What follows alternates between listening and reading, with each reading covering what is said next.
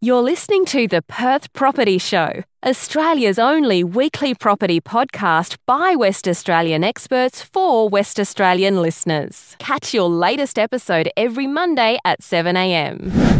Hello and welcome again to another episode of the Perth Property Show. My name's Trent Fleskins. As always, I'm your host, and this week we're talking more on the tax side. It is November now. How quickly did that happen? We've passed the 31st of October, obviously, and we're now at a point where if you need to lodge your tax, it has to be through a tax agent. Very important to have our tax expert in. It's Carlo Bordi. Carlo, thanks for coming in and chatting about general tax time property flavored information, really. Let's have a chat. Yeah, you're welcome. Thanks for having me in. What are the number one questions you get from your clients when it comes to their property investments and how it affects them at tax time? Well, just to start off with, you mentioned the date October. What happens there is that most individuals have to lodge their tax returns if they're self lodging by the 31st of October. As tax agents, most tax agents have got privilege at a, at a discounted time to, to lodge the returns, uh, and that can vary from being December, March. Uh, most of them are up as late as 15th of May, and sometimes even as late as the, the 5th of uh, June or the following year. So, if we're talking about the 2019 tax return, you know, you may not have to lodge it in until the 15th of May, uh, 2020. That's a bit of time to have your money sitting in your offset account, right? If you're self-employed or, or, or you owe money to the tax department, a good strategy, which I always tell my clients, is look, come in early. Let's do all the calculations, and we don't have to lodge it. And If you owe tax, if you owe a lot of money in tax and you haven't got the dollars, well, let's lodge it on your last lodgement date. Use our extended periods, which gives you the ability to find those dollars and or to uh, keep it invested in a little bit of interest at 1.1%. Better in your pocket than the ATOs, right? well, ultimately, certainly. And if it's just a one-off scenario, there's no real repercussions on that. There's nothing wrong with lodging on the 15th of May every year, is there? There isn't, no. But what happens is if a person is self-employed and their wages or their sorry their income from their business fluctuates, the commissioner sort of gets you by these quarterly instalments. So these quarterly instalments can get rather hefty. So if you leave it too late, the uh, the instalment they catch you at the end uh, instead of spreading over four equal periods. If you owe them a lot of tax, that can hit you for like a double tax. Yep. And what I mean by that is, normally, let's make up an example. If you owe the commissioner, say, $10,000 in tax, and if you lodge your tax return in August, they'll say to you, right, uh, give us the 10000 plus now you're on an instalment basis, and every quarter we'd like from you $2,500. So you pay them every quarter, two thousand five hundred. So when you lodge your next tax return, if you owe them another ten grand, you've already done it by four instalments. You're paid up already. You're paid up.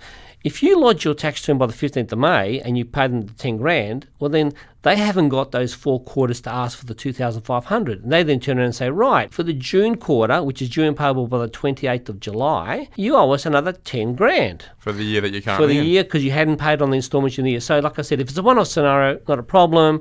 If it's on an ongoing basis, well, then you've got to be careful of that cash flow problem. Makes sense. Okay, hit me with those questions. I suppose the biggest misconception is a lot of people are under under the belief that if they've got a an investment property and if they simply sell their own house and then move into their investment property, which was obviously once a rental property, or it could have been a holiday home, if they move into that property and they simply live in it for a year or two, then it's tax free. And unfortunately, that misconception is, is grossly incorrect. Uh, in most instances, if a property, being an investment property, is first rental and then becomes your residential, basically the commissioner use a pro rata calculation. And to put that in English, if you if you rented a property for five years and then you live in it for another five years, well, basically half the time it's been a, a rental property. So whatever the difference is when you bought it for and what you sold it for, so whatever your gain is, half of that's going to be discounted. But then again, because you've lived in it for more than 12 months, you get another further 50% discount on that. So ultimately, you're paying tax on a quarter. What about uh, a situation where you've moved in for a year? A lot of people talk to me about the six year rule.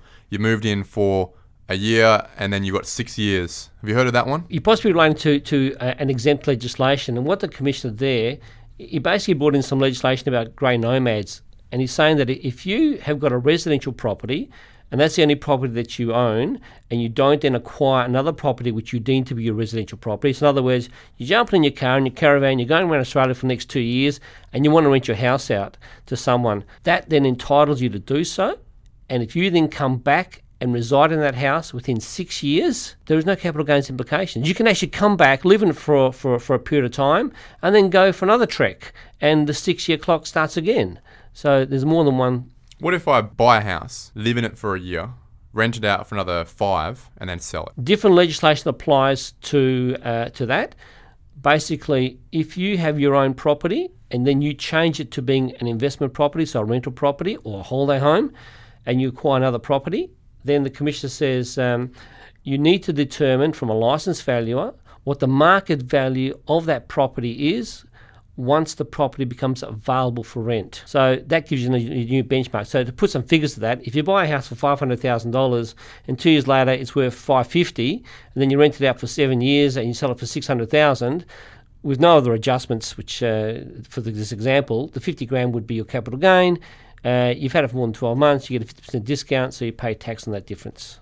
Yeah, So okay. it is, ta- it is still taxable. We've had some changes over the last couple of years, haven't we, when it comes to things like travel for property expenses? The ATO has pulled back on that. The ATO virtually deemed that for the average Joe Blow and mum and dad, if you've got a rental property and you have to travel for that property for whatever reason, whether it be I've had a tenant demolish my house completely to I want to just check if it looks okay, none of that travel now are deductible.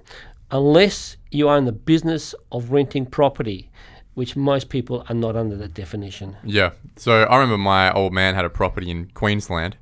He used to be able to go to Queensland, do what he would do, check out the property, probably have a couple of days uh, R and R as well, and that will be expensible, right? To a degree, what the Commissioner virtually says is what's the primary purpose of your travel? And if a person was to demonstrate that, um, look, I'm leaving Perth, for example, I'm going to Eastern States, I'm leaving Perth on, uh, on Friday, I've got a meeting with my agent on the Saturday, and uh, the only flight I can get back is uh, Sunday night or Monday morning, so you're virtually staying three days away.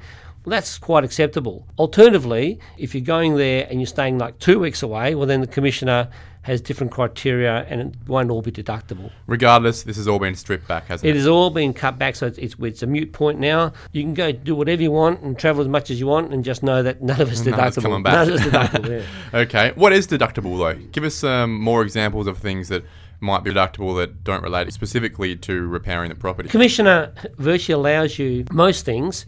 I suppose the biggest def- definition that has to be considered is the difference between capital and expense. And that's where a lot of people get caught out. So people are under the impression that if, if I change um, a flick mix in my kitchen, it's deductible because, hey, the flick mix broke, I'm changing it. Well, Maintenance. Yeah, yeah. Well, it's not actually. A flick mix is, is subject to two and a half percent prime cost depreciation, so it means that you've got to claim it over forty years. Um, yeah, I My, know. my fifty dollar flick mixer over forty years. And, and look, my, let's be realistic. A flick mix will probably cost you between fifty dollars and, and one hundred and fifty bucks for a cheap one from Bunnings, a- and, and there's nothing wrong with those. And then maybe to install it's going to cost you another hundred bucks. So it's two hundred and fifty dollars. Now, under normal legislation, if you have a capital cost and it's three hundred dollars or less, and you're the only owner of that building or that property, it's an outright deduction because there's a three hundred dollar limit. But when it attaches to the house, like a flick mix, like uh, kitchen cabinets, Air conditioner. they're a bit different because air conditioner could be split systems, which is on a different definition, while they could be inbuilt, and, and there's three different dep- depreciation rates apply to that. Oh, so jeez. it's not that straightforward, unfortunately. Paint on the wall. Well, paint on the wall, i- again, under most scenarios, paint on the wall is deductible, but not always. Uh, for example, if you buy a house and you buy it at a good price and you go in there and you clean the carpets and you, you, you give it all a, a lick, and, lick and promise with some paint, well, the commissioner says all that money you've spent, even if you're just carpet, doing the carpets, is all capital because you're actually making it better than when you bought it. And it's not because the tenant has made it worse, it's because you're simply improving it. So none of it's deductible at that point in time. General maintenance, which would be deemed as general maintenance, on initial purchase is not deductible. Gardener. That's a real sore point. Like um, when you build a house, most people, um, even though they're small blocks, is- will normally put some plants in, you put some lawn in, you put some shrubs, etc. None of those costs are actually deductible, depreciable. But when that plant dies and you replace the plant, well, then you can claim the deduction on that replacement plant. It's one of those sunk costs on a house, and uh, I can see you laughing there. Yeah, I was just thinking, how, how do you know what plant you're going to get and what does it cost and what's it worth? Is the ATO coming around with their green thumb? I don't know. And I suppose what this highlights is the fact that the ATO doesn't make it simple for the taxpayer. It doesn't make it simple for us as tax agents. I mean, the legislation on this is sometimes you just shake your head and think, who thought of this? But uh, unfortunately, we've got to use what we've got. Carlo, you were telling me off air one of the most fortunate people are the ones that die. Some new legislation came into play where if you do actually have a property, and before I said to you, if you rent a house out and then you subsequently um, sell it or live in it for a while and then sell it, there is going to be a capital gains implication based on a pro rata calculation. But with this new legislation, if you if you deem it to be your residential property, so in other words, you're renting it, you then move into it, and you live in it for a number of years, and then you and your lovely wife uh, ends up being your last house that you ever own because you pass away. Well, then there's some legislation now that exempts that property from being subject to uh, to tax. What about if I'm an old fella and I've lived in my house for 40 years? The kids have said to me, "Look, Dad, it's time to head to a home." And then I rent that out for the next 10 years and then I pass away. If it's below the six year period, because uh, when you go to a home, most of the times you don't acquire a, a, property. You're simply either paying a deposit for staying somewhere, so you're not actually acquiring it. So if you don't acquire a property, that six year legislation of exemptions applies. Now, if you happen to be in a home for 10 years, well, then there's a pro rata. You know, the first six years as a percentage over 10 is exempt. So, yeah, okay. so that's what hap- would happen there. What normally does happen though is, in most instances, when a person has a deceased estate and they acquire their parents' home, which has always been their home and, and, and has never been a rental property, and let's keep it simple here, you've got a two year period to sell that property. Now, when you're selling property under normal scenarios and it's not an enterprise, so you're selling a, an old rental property or you're selling a, a deceased estate, normally the date when applies to um, often acceptance to often acceptance. So when you sell a property, if you acquire it, uh, your often acceptance date is deemed your sale date. In relation to a deceased estate, the legislation is different. It's basically from you when you settle. And that's the only time it hires when it settles. Yeah. yeah and, and some people get caught out there. Now, you've got a two year period to do that. And look, if you can show a scenario where you know probate's been delayed or there's been some other issues, the commissioner will grant additional time for that exemption to apply. Um, otherwise, the property is subject to capital gains. Oh, we've spoken about capital gains before, and I, I think we've only scratched the surface in that space. But uh, uh you, you're right; it is another thing that affects you at tax time when you're selling property. At some point in that tax year, it's going to hit your tax return. And, and, look, the best thing is everyone doesn't know everything, so just speak to a specialist on this. And even if it means a quick phone call, most people won't charge for a quick phone call.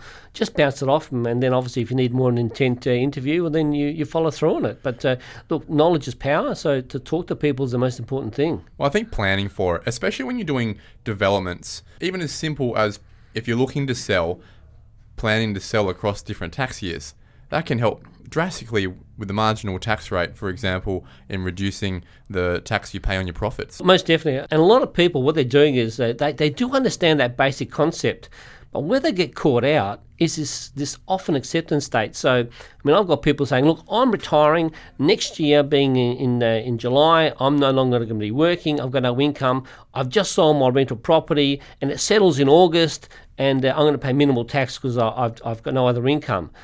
But if their often acceptance date is dated uh, before the 30th of uh, June of that same year, it's the date of the often acceptance that deems your sale date and then you get caught out. Do you have any clients where you are tax planning the divestment of their portfolio over a number of years? With my clients, it's a matter of just informing them as soon as a client understands that basic concept of often acceptance, it normally does stick because it's an easy one to remember.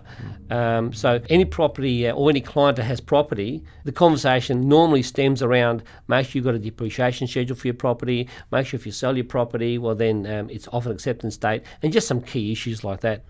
Okay, so uh, really there are other factors in life that will determine when someone sells and at what point you look to rent them out, sell them, hold them. Well, in relation to property, I mean we've got a very stagnant market at this stage, so so it'd be love to have a crystal ball and see that property prices are going to increase. But ultimately, when people come to me, and, and this has been happening uh, regularly now, they want to sell their properties and or they're not sure if they want to sell their properties.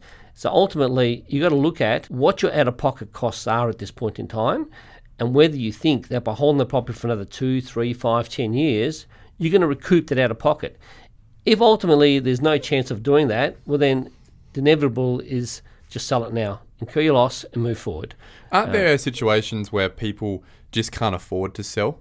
The tax they'd have to pay, for example, they wouldn't even have the cash flow for it. Well, in most instances, if, if you make a profit, normally the cash flow does exist. However, there's some nasty ones out there. And what I mean by that is I've had a couple of scenarios where people have bought a property for, um, let's say, $400,000 10 years ago. And they turn around and they sell it for 390 So when they come to the office, they say to me, oh no, I've lost money on this property. But when we do the calculations, they've actually made a profit. And that's a sting in the tail. And the reason why that applies is that when you buy a property with the current legislations we've got, you're entitled to claim depreciation and uh, special building write off. And those are virtually uh, notional figures which value. decrease. Yeah, they decrease the value of the property. Now, if we use a very easy, easy example, if you're claiming five thousand dollars every year as a depreciation and special building write off entitlement, and you've had it for ten years, your property's now gone down by fifty thousand dollars. You made a profit. So you've actually sold it for three ninety. Well, you bought it for four hundred. Take off the fifty you've been claiming along the way. It's now worth three fifty. You sold it for three ninety. You're right. You've made a profit. And you got to pay tax on that profit. And if you borrow the full amount, you're going to have shortfall on your loan as well. Yeah.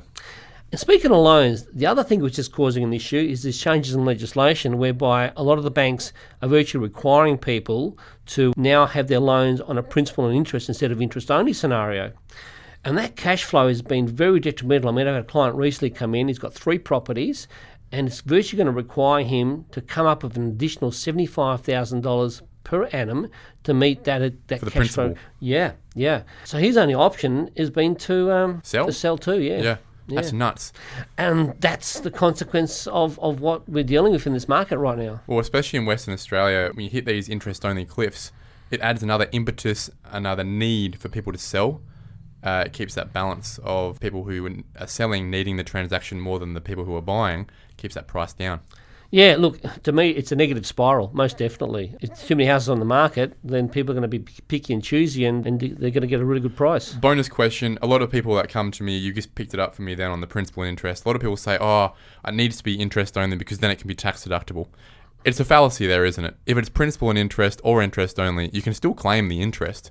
You Yeah. just have to work out what that is. Yeah, only the interest payment on a loan is deductible. A principal repayment isn't. But obviously, over a period of time, ultimately, you, want a property that when you retire has no loan. So it's a bit of a catch 22. You sort of have to dwindle that, that loan down. And look, the beauty of the interest only is normally we say to people, look, do it for the first five years. Hopefully, interest rates remain stable and rental returns will increase. And that extra cash flow will enable you to make your principal repayments. Unfortunately, the market we're in, it's had it's had both gone the other way. Interest has gone down, but rent returns have gone down even more. hopefully in the next few years, as people are saying, interest rates will stay low and rents are starting to tick up, maybe we'll start to get that balance again. Look, one hopes so, but unfortunately, the reality of it is with cash flow, if a person doesn't have that extra cash flow today, then they're suffering today, and it's hard for them to find that. Carlo, another great chat on tax time. My biggest message to everyone out there would be anyone out there with property, stop wasting your time trying to do it yourself. Get yourself a tax agent. They obviously cost you a thousand bucks a year, something like that, depending on your level of, of involvement. But they will save you that much more and that many more headaches in the years to come if the uh, HO ever comes and, and knocks on your shoulder. Carlo, thank you very much for coming in. Appreciate it. You're welcome. Thanks for inviting me. Ciao. Today we're talking about Carlisle with our suburb spotlight. We have one person to talk to who's been around for a while. It's a family name. It's Matthew Jones from Century 21. Matt, thanks for coming in. Thanks for having me, Trent. Tell me about Carlisle. It's a family suburb, isn't it? There's a lot of density. It's been around for a very long time. It's had a name change, apparently. I didn't even know this. That's right, yeah. So it's actually a very diverse suburb, but the origins go back to around 1829. Uh, so basically, there wasn't a lot that happened between you know 1829 up to up to the late 1800s, but We're just talking farmers, right? It'd be farmland at that yeah, point. pretty much. There was a few changes like land ownership changes and things like that, but no actual real development. The greater area of Vic Park basically started to rapidly get moving in the late 1890s. That was mainly centred around what was known as Albany Road at the time. It's now um, Albany Highway. So yeah, there was a lot of I guess rapid growth in that time, and and basically a spin off of that was uh, land development, a residential land development uh, called estate. That's right, called Bickford, the Bickford Development. So Carlisle, for all intents and purposes, back in the day, was known as Bickford. I don't understand what's wrong with Bickford. Why isn't it Bickford today? What happened? I don't know. It's pretty wild times back in the early 1900s. It's no better yeah. than Car- it's no worse than Carlisle. True, true. So basically, what happened is the ratepayers in uh, 1919 all got together and they decided to change the uh, the name of the, the train station that was there at the time, which was called Victoria Park East, and they changed that to, to be the Carlisle train station. And at the same time, they changed the suburb name to Carlisle, and um, it is what it is today. There must be a Mr. Carlisle. Who Surely, got off a somewhere in the back from there. The British uh, Isles back in the day, I'm sure. Definitely. Sir Carlisle, That's it. tip our hat to you, my friend.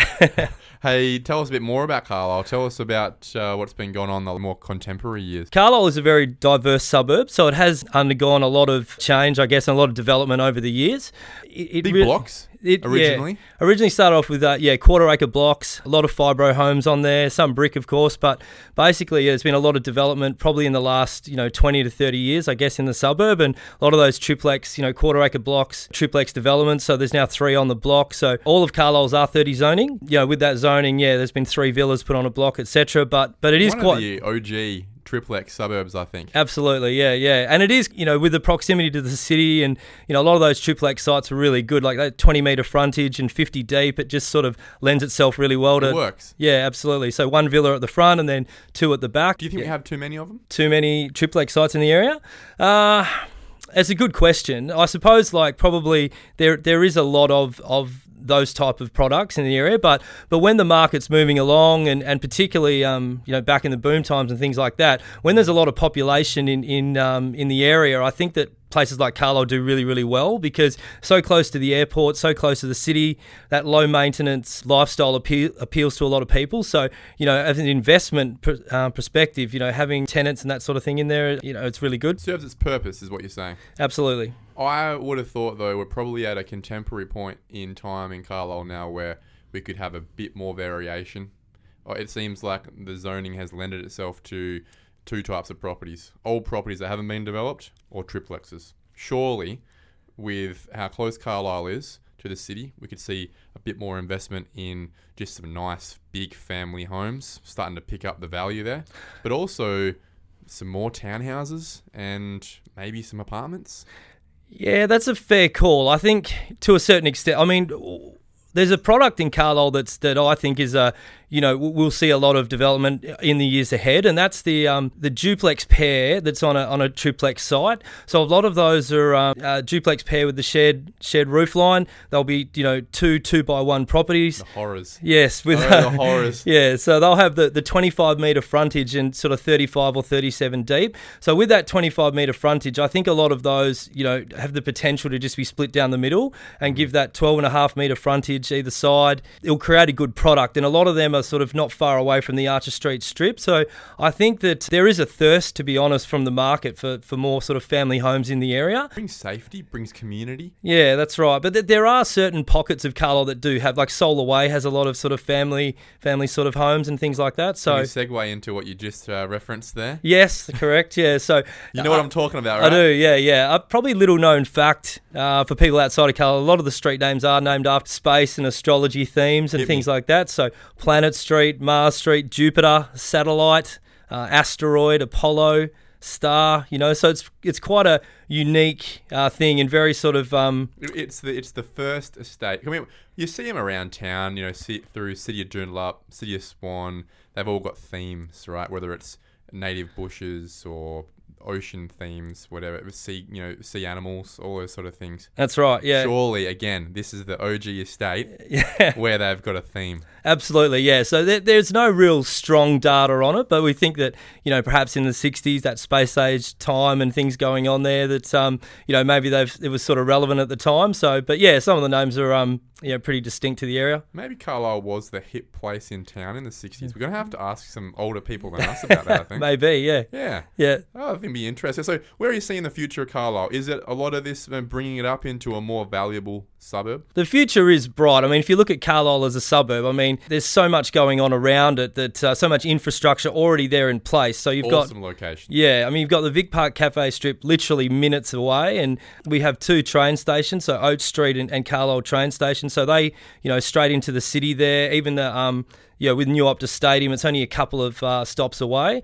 You know, Crown Casinos around, and as I mentioned, just the stadium just then. But I, I think the big thing that's happened in the last few years is definitely the Lathlain Oval redevelopment, the Lathlain precinct. So Has it done anything yet? I think it's created hype. Like a few years ago, I probably noticed it even more than I do now. So basically, our, our agency's on, on Archer Street, which is like the main drag in the area. And we had a lot of commercial interest a few years back. So people literally walking into the office. This is not long after it had been announced that the Eagles were going to be coming to town, so to speak. And basically, a lot of people coming in, you know, is there any commercial opportunities on Archer Street, things like that. So that's when I sort of noticed that, oh, there's, there's a bit of hype here. And there's also quite a few sellers that I've done appraisals for over the last couple of years that are thinking of selling, but they just want to hold off till everything's um, up and running and done. There's also, you know, obviously the Lathlain Oval itself has, has had a revamp and another oval's added, and across from that, it's work that's still undergoing right now is where the old Carlisle Vic Park uh, Bowls Club was, and that's hoping to be completed at the end of December this year.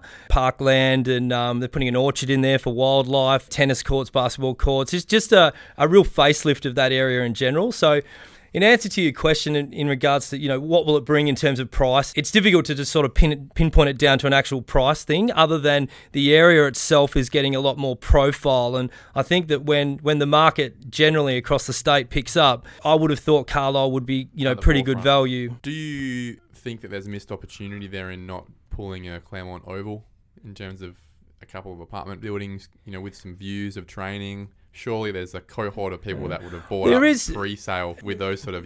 I don't know if they've missed the boat to be honest with having it at you know high rise apartments there or anything like that. I, I think the area's got a good feel as it is right now, and there's a few apartments that overlook um, overlook the oval, and um, yeah, I, I think. I think overall there's a bit of buzz there. No one really knows what, what impact it's going to fully have when it's finished, but I do feel as though when the market picks up, it's it's um, there's a lot of profile there. All right, let's move into price points. Sure. I want to know what it's going to cost me to get into Carlisle at the very cheapest. So I'm guessing one of those dumpy old duplex halves would be your, your first call. Yep. And then I want to know what it's going to cost me to go up that scale. Sure. So one of the uh, most appealing things about Carlisle, and certainly what probably excites me as an agent, is the diversity. So we're talking probably anywhere from mid threes really up to even mid eights. There was a recent sale, so that's a massive scope for, for Demographic. Yeah, absolutely, and, and we do see across of, of a lot of different people. So I guess to enter the market in Carlisle, yeah, a two bedroom or three bedroom duplex half, they can be sort of mid threes up to up to high threes. There are some areas, uh, some streets in the suburb like Poltridge Avenue, so they have some more sort of established duplex halves that are more really they are houses per se. They've just got a shared garage, for example, with the next door neighbour. Um, those blocks are you know reasonable size, sort of 400, which is reasonable for the area, and um, you know they can be sort of pushing up to the mid fours a little bit. Yeah, These triplexes, they've been dumped, haven't they? they have they have come down. Um, look, Carlisle once again, it, it's not a huge suburb. There's about approximately 3,100 dwellings and about it. You know, 6,700 residents, give or take. Although it's not a huge suburb per se, like the, the price swings in the area can be quite dramatic. So, some of those triplex sites right up what we call the top end near the Roberts Road, Lathlain border, um, the potential for them to still push up into the high sevens is there. There's probably some recent sales evidence suggesting that mid sevens is more where it's at at the moment. Um, and you Well, know, it all comes down to what the units are selling for. correct. And yeah. what I was referencing is how much they've been dumped. to a certain extent, you know, the every, last every three. time a unit goes down, Yep. the price of the development site goes down times three. There is, I, I, I totally acknowledge that, you know, the resale value is where it's at for what the triplex, what they actually sell for, these quarter acre blocks. In the last three years, it's been interesting to watch. So 2017 18, there was not a lot of new development carried out. So those triplex sites being bowled over and three new ones being built on, there wasn't a lot of that taking place in 2017 18. So I think that um, because of that, the, the lack of sales evidence in the previous two years probably made a lot of, you know, developers and investors almost a little bit nervous about how the resales would be. Well, they, it wasn't stacking up. If Correct. it's not going to stack up, they're not going to build them. Yeah, yeah. And I think that in 2019, there's been quite a bit of development go on compared to the last two years. So all of a sudden, there's an influx of sales evidence again. And I think people can just move forward with a little bit more confidence. Is that because they're buying the project site cheaper or because they've just got hope for the future? I think there was also a shortage of blocks that came on the market as well. There was almost like it just came to a bit of a halt where people just didn't, you know, probably not selling, um, you know, quarter acre sites, not developing, and it was just a bit of a halt. Whereas, you know, sales in, in the bigger blocks did come back a little bit. And then um, I guess you know, people just started developing more in 2019. Yeah, so there probably was a little bit of, you know, people were picking it up for what they, they thought was reasonable, and then and then developing from there. Once again, there's a lot of variances in that too. I mean, I, have just sold a recent, probably what I call a pretty high end project. So that was on um, Planet Street, just a few doors up from Bella Rosa Cafe there. So which would probably be, you know, absolute prime Carlisle location. Those ones there are a little bit more high end, and and uh, we had one three by two at the front went for six forty five. The other one in the middle went for six fifty three, which is a really good price for a middle villa in the area. And then they did a three by three at the back, which is really unique for Carlisle, and that went for seven twenty two. So, and that was they had a pretty high spec. Now, if the product is good and the location's good in Carlisle, the money's still there. It's just that you've got to be careful where you buy and what spec you apply to it, because you're at risk of overcapitalising. Of the family homes that we've got in Carlisle, you said 800s is, is the peak at the moment? Yeah, I sold one a little bit over 12 months ago now. It was a brand new 4x2. That went for 820, which was a you know pretty high for the area. There's also been a couple of two-story homes recently sold. One was uh, 4x3, which went for 760, and another one uh, went for 850, and they were like pretty pretty big internally, you know, um, over 300 square meters, things like that for the 850. All right, we've been talking about subdivision, I guess, development with this whole segment, really, haven't we? Yep we're going to get a bit deeper now. Sure. Tell us whether that zoning of R30 is. Is it everywhere? Is it a portion? Where does it cut off? Yeah, sure. So R30 is throughout all of Carlisle. Isn't that interesting? Yeah. You've got that. And that represents obviously the old school way of rezoning suburbs yeah, where it's sure. just a blanket rezoning and everything's available. That's right, yep. Very homogenous sites. So what you have really is as a council is that risk that you just make it a denser version of what it was before. Good thing about Carlisle is there are fundamental reasons why a lot of people would want to continue living there, and Definitely. it seems to have actually worked out worked out all right. Yep. Do you see any rezoning opportunities changing in the future, or do you think that the council is still pretty happy with how that density sits in that suburb? I, I think it's pretty pretty right to be honest at the moment. Yeah, there's no word of any sort of uh, higher density. Perhaps if there was, it may be along the rail lines or main roads or something like that, along Rutland Avenue or Roberts. But at this point, it, I mean R30, it's it's pretty.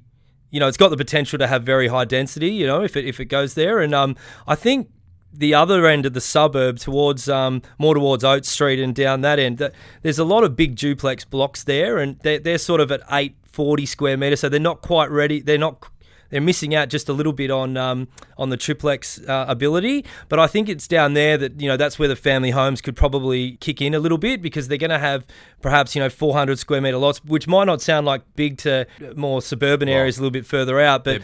Yeah, but in Carlisle it is. Yeah. So where is that cut off? They filter through in different streets and that, but predominantly they're probably down from maybe Mercury Street down a lot of the time. I mean, it's sort of Bishopsgate, Mars, even between uh, Oats Street and Con Street down there, which is closer to the industrial end, but there, there is a lot of still residential homes there and probably a lot of opportunity there. I think that I've sold one down there recently, um, which was a, a, brick and tile home to a young couple, and they they, they were able to get it for five forty, and they're going to live in the home and do it up, and it's on an eight hundred and forty two square meter block. So I think that's good value. All right, let's get into the median house price question. Sure. Hit us with it. It's come in at five hundred five thousand, which is a, it's a good fight back for the median price of where it has been in Carlisle a little bit in recent times. What are we doing with five hundred thousand dollars, Matthew? Sure. Um, I would be getting if possible, a street front villa. Um, for resale purposes, street front, generally speaking. So second hand, obviously. Yeah, yeah, yeah. And then um, if you can get two living areas is the key thing for resale as well. So street front villa with two living areas, a three by two, um, and then obviously you know that middle to top end of Carlisle if it's possible. Yeah. Is that possible for those prices? If these things are selling new in the high six hundreds, how are they getting down to the low five? Yeah, it's very. There's a lot of variance in in them, and um, the top end of Carlisle will be very difficult to get it, but that sort of possibly around the middle section you may be able to. And it really comes down to the age of them like some of those villas are you know we're talking know, development's taking place in the late 90s all the way up to 2019. So it's They've like fully depreciated. Yeah, yeah, and a lot of that could be ex rental stock and just looking a bit tired. Yeah. So possibly new up for a reno. Some updates, yeah, yeah. If I did have, I mean, the median's at 505, but you know, some of those bigger duplex blocks. I mean, some of them have sold for 520. So if if I was trying to, if I had a little bit more, you know, scratch up another 15, uh, I'd be looking at, at a duplex block. Yeah. Okay, interesting. Yep. Matthew Jones, thank you very much. This is, has to be one of the more entertaining episodes I think we've had. You're a great orator, and uh, look forward to being able to talk to you both about Carlisle, Bigford uh, in the future again, but also uh, go and grab a couple more. All right, appreciate that. Good Thanks, on you. mate. Thanks very much. Thank you for listening to another episode of the Perth Property Show. If you've only just joined the conversation, you can catch up by heading over to our website, perthpropertyshow.com.au, subscribing to the podcast, or joining our Facebook page. Don't forget to tune in next Monday at 7am for more expert insights, local analysis, and suburb spotlights. Happy hunting!